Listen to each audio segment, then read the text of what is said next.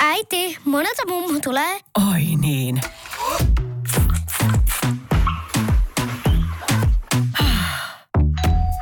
Helpolla puhdasta. Luonnollisesti. Kiilto. Aito koti vetää puoleensa. Tämä on Radio Play alkuperäissarja. Maikkarin rikostoimittajat Jarkko Sipilä ja Pekka Lehtinen puivat viime vuosikymmenten kuohuttavia rikostapauksia niihin liittyvien äänitteiden kautta.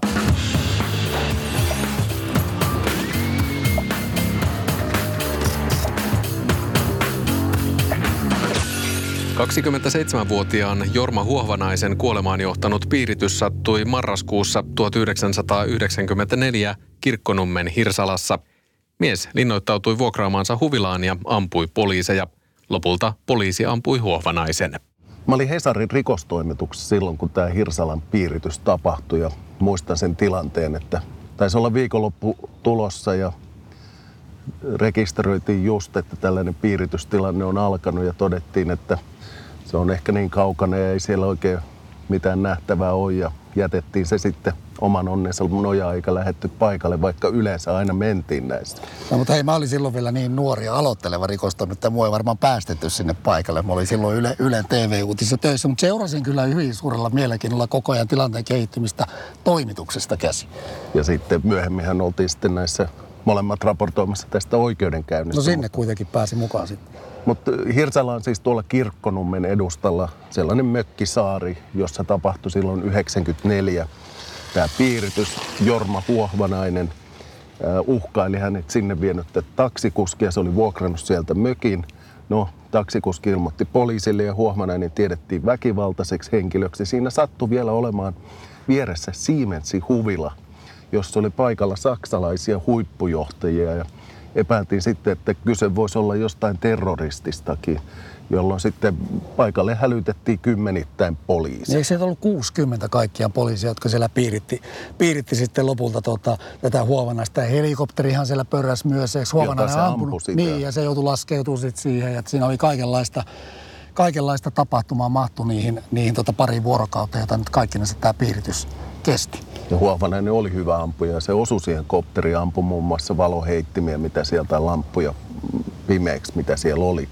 Mutta oli hirveän pelottava tilanne poliisille, kun se on pimeä mökkisaari, jossa sitten valo ei juuri mitään ja ei, niin kuin poliiseilla, poliisit on siellä metsässä saartamassa sitä ja tilanne oli sitten loppujen lopuksi se, että ei haluttu, että tämä Huohvanainen pääsee sieltä niin kuin poliisien sekaan juoksemaan aseidensa kanssa. Ja lopulta kävi niin, että se talo syttyi tuleen.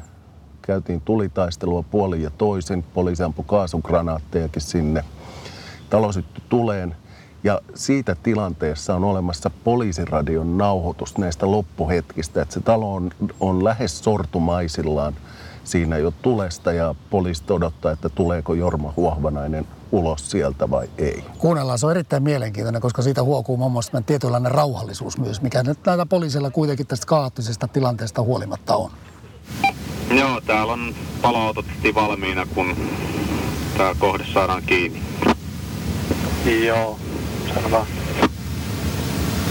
Ja tota, olkaas kaikki tarkkana siinäkin mielessä, että nyt kun tiedetään mitä siellä kämpässä on, niin että mitä sieltä voi lähteä räjähtämään kaikille sinne vitkaan, että nyt on aivan muutama minuutti, kun se tulee ulos, jos se tulee. Ja tulee sivulta, ää, sivulta keltainen tai sivulta vihreä. Punaiselta sivulta ei enää pääse.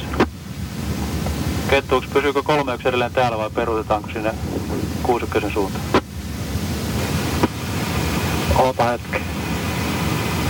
Tota niin sieltä, että sieltä ei enää pysty menemään sieltä päästä läpi? Ja vihreä pääty palaa, se kulma kamari palaa nyt. Ja keltainen on palannut jo jonkin aikaa. Kyllä tää on siltä osin. Joo. Tulee vihreästä.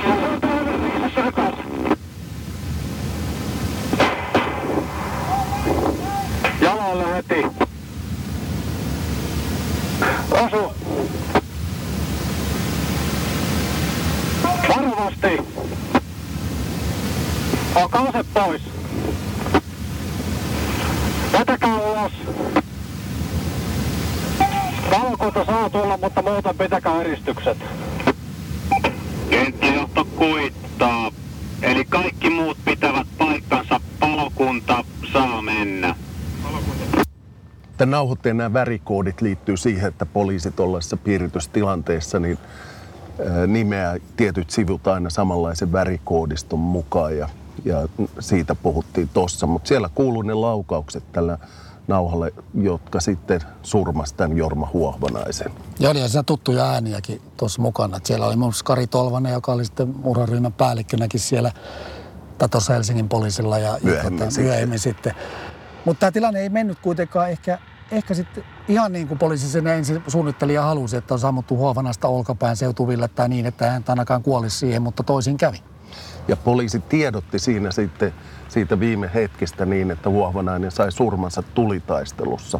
Ja se osoittautui sitten myös sellaiseksi, joka herätti paljon huomiota tuohon aikaan, kun kävi myöhemmin ilmi, että tosiasiassa kaksi karhumiestä haulikoilla, susihauleilla, sellaisilla 9 millihauleilla ampui sen sieltä panssariauton sisältä, kun Huohvanainen oli tulossa kontallaan, ase toki kädessä sieltä palavasta talosta Ja, ja tästähän tehtiin rekonstruktio, poliisi teki rekonstruktio siinä tota, tutkinnassa sitten, että millä tavalla se itse asiassa tilanne meni, mutta jos jossain jutussa on puhuttu poliisin asekäytöstä, niin tässä jutussa puhuttiin todella paljon. Ja siitä, että menettelikö poliisi sitten kuitenkaan oikein liian hätiköidisty, menettelikö liian hätiköidisty tai ylipäänsä väärällä tavalla. Tämähän johti sitten, sitten tota, pitkään oikeusprosessiinkin pitkä oikeusprosessi, joka sitten yli kymmenen vuotta tämän jälkeen, muistaakseni 2007, päättyi Euroopan ihmisoikeustuomioistuimen tuomio, jossa todettiin, että poliisi oli tarjonnut hänelle mahdollisuutta antautua ja,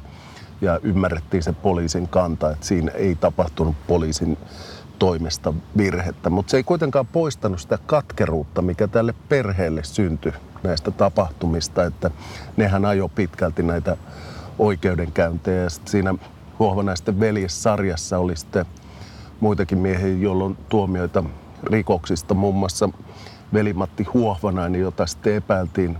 Poliisi ajatteli, että 99, että olisi mahdollisesti joku kostoisku poliisia kohtaan tapahtumassa. Että, että velimatti Huohvanainen otettiin Hakaniemessä avo Mercedeksestä kiinni mm. silloin. Ja Mutta siellä... siinähän ei ollut vielä silloin mitään, vaan sitten syyskuussa 2099 niin. Sitten tapahtui, tapahtui henkirikokset, mutta tässäkin epäiltiin sitä mm. kostoa. Että siinä oli Jatimatik konepistooli ja yhden miehen, joka oli siinä autosta, niin asunnosta löytyi kaksi ja puoli kiloa dynamiittia. Niin. Oliko jotain valmisteilla, mitään näyttöä siitä? Ei, mutta täysin mahdollista, että ehkä jotain saattoi ollakin. Mutta sitten syyskuussa tosiaan 99, niin tota, äh, Huovanainen, siis velimatti Huovanainen, hän tota, ampui kaksi kaksi Vantaalle ja surmasi vielä kolmannenkin sitten peräaseella sitten Kol- takomatkalla, eli kolme henkirikosta. Kolmeen murhaan syyllistyi sillä, sillä reissulla. Et siinä ilmeisesti oli, että mies oli ollut vähän sekaisin ja kuvitteli sitten, että tämä sivullinen mies, joka vaan sattumalta tuli paikalle, niin olisi ollut joku palkkatappaja tai sen apuri ja siitä, siitä johtui sitten tällainen telotustyyppinen laukaus, mutta vuoteen 2015 velimatti Huohmanen istui linnassa. Mm, niin istui ja, ja tota, vapautui sitten sieltä, sieltä tota, mutta nyt Huovanasta epäillään sitten taas, taas tota henkirikoksesta, eli tämä rikollisvaikuttaja Raimo Anderssonin surmasta, taposta.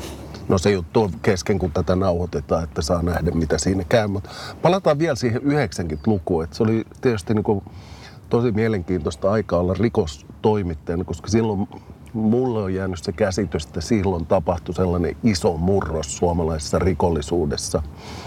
Tuli huumausaineet entistä vahvemmin kuvaan. Se toi, toi niin kuin rikollisten, tai sinne rikollisuuden piiriin niin kuin lisää rahaa, velkasuhteita, kostoja, perintää, jopa tällaista niin kuin väkivaltaistakin perintää. Ja se näkyi silloin silloin tosi vahvasti. Niin oli joo, ja se elettiin aikaa, jolloin oli ensimmäiset tämmöiset isot huumeliikat. Tuomiolla. Ja sitten tuli, oli tietenkin paljon isoja talousrikosjuttuja, oli ryöstöliigoja. Honda-liiga Honda ja muuta. Ja kuten sanottiin, niin tota, nimenomaan tämä väkivalta tuli sitten nä, jotenkin niin kuin, se, se, tuli ainakin hyvin, hyvin tota useassa jutussa pintaa oikein kunnolla. Että. Ja isoja keissejähän siellä oli muutakin, varsinkin kun mentiin luvun loppupuolelle. Niin. Silloin 90-luvulla Suomessa tapahtui noin 150 henkirikosta vuodessa. Nykyisin se on selvästi alle 100. Helsingissä saatettiin tappaa lähes 30 ihmistä. Viime vuonna taisi olla kuusi. Mutta tätä selittyy tietysti myös sillä, että siihen aikaan paljon näistä henkirikoksista oli näitä ryyppy porukan keskeisiä tappoja tai puukotuksia, riitoja siitä, kuka juo kossun, tai kuka joi kossun viimeisen huikan. Näin on, ja, ja monta semmoista juttua tietenkin jäi sitten, jos, jos, jos nuo unohdetaan, niin sieltä on sitten nostettavissa nämä poliisimurhat 97, Sten Kristensen ja sitten vielä nämä Albertin kadun ampumaratasurmat 99. Että oli siinä paljon tämmöisiä myös isoja ihan yksittäisiä juttuja, jotka on jäänyt kyllä rikoshistoriaan jos vielä miettii niitä syitä, että ehkä siinä sitten tämän niin kuin huumekaupan lisäksi saattoi olla taustalla tietysti taloudellinen lama silloin 90-luvun alusta. Kyllähän se varmasti heijastui monessa jutussa sekin. Ja, ja ehkä sitten, sitten niin kuin osaltaan myös se, että esitutkintalaki vuonna 1991 muuttui ja aikaisemmin poliisi oli voinut pitää paljon väljemmin ihmisiä putkassa. Se, se tiukkeni, eli se vaikutti siihen, että, että poliisin tutkinnan taso ehkä heikkeni ainakin alkuvaiheessa. Ja toi, niin, ja toi, toihan se semmoisen muutoksen vielä sen vuosikymmenen lopulla, että poliisi sai tämän DNA-rekisterin sitten. Niin, ja sitten ehkä, keräämään ja rekisteröimään sitten tietoja. Että... Siitä alkoi oikeastaan se, että, että poliisin valtuuksia ruvettiin kasvattaa just DNA-rekisteriä, ehkä keskeisimpänä kännyköiden sijaintitiedot siinä 93, 94 ja 95 tuli puhelinkuuntelu ja tämä kehitys on nyt jatkunut sitten mm. tämä poliisivaltuuksien laajentaminen näihin päiviin ja viimeisimpänä tietysti tämä tiedustelulaki, joka osaltaan tulee siinä. No mutta jos sitä 90-lukua nyt vielä, mitä tässä nyt on paljon katsottu nyt, niin tota, jos sitä nyt vaikka tähän päivään vertaa, niin miten sä näet sen, että jos me puhutaan 90-luvusta ja puhutaan nyt tästä hetkestä, niin väkivaltarikollisuus ja muut, niin miltä tavalla se näyttäytyy? No vaikka KRP puhuu tästä jengirikollisuuden lisääntymisestä, joka on osaltaan huolestuttava ilmiö, niin kyllä ehkä silloin 90-luvulla se väkivalta oli enemmän läsnä kuin nyt. Toki tapahtuu henkirikoksia, mutta ehkä poliisi on kaikkinen näiden tiedustelukeinoinen ja muiden niin kuitenkin vähän niskan päällä niin kuin mitä pidemmälle siitä ajasta on, on tultu. Että se mm. poliisitoiminta on tehokkaampaa, tuomioita tulee, ihmiset on vankilassa, okei, se, se voi johtaa sitten osaltaan jengiytymiseen ja, ja muuhun, mutta, mutta tällainen niin kuin poliisin niskan päällä olo, se on mun no, mielestä sellainen. Mä oon samaa mieltä. Ja sitten jos sitä vertaa 90-luvun, niin ehkä semmoinen niin kuin ammattimaisuus tuossa rikollisuuden kentässä on lisääntynyt. Ja tietenkin se tarkoittaa myös sitä, että koko ajan meille tulee – rikos, rikostyyppiin kuin rikostyyppiin uusia tekomuotoja. Että ehkä tämä on nyt se selkeä Ja uusia muutos. tekijöitä, niin. jos ajatellaan asuntomurtotyyppisiä, niin tulee ulkomaisia tekijöitä, hitan ran tyyppistä juttua. Et ehkä se muuttuu. Nettipetoksia ei ollut 90-luvulla, kun ei ollut oikein nettiäkään. Mutta ei kaivata sinne 90-luvulla. Ei kaivata enää. Se on ollut ja mennyt.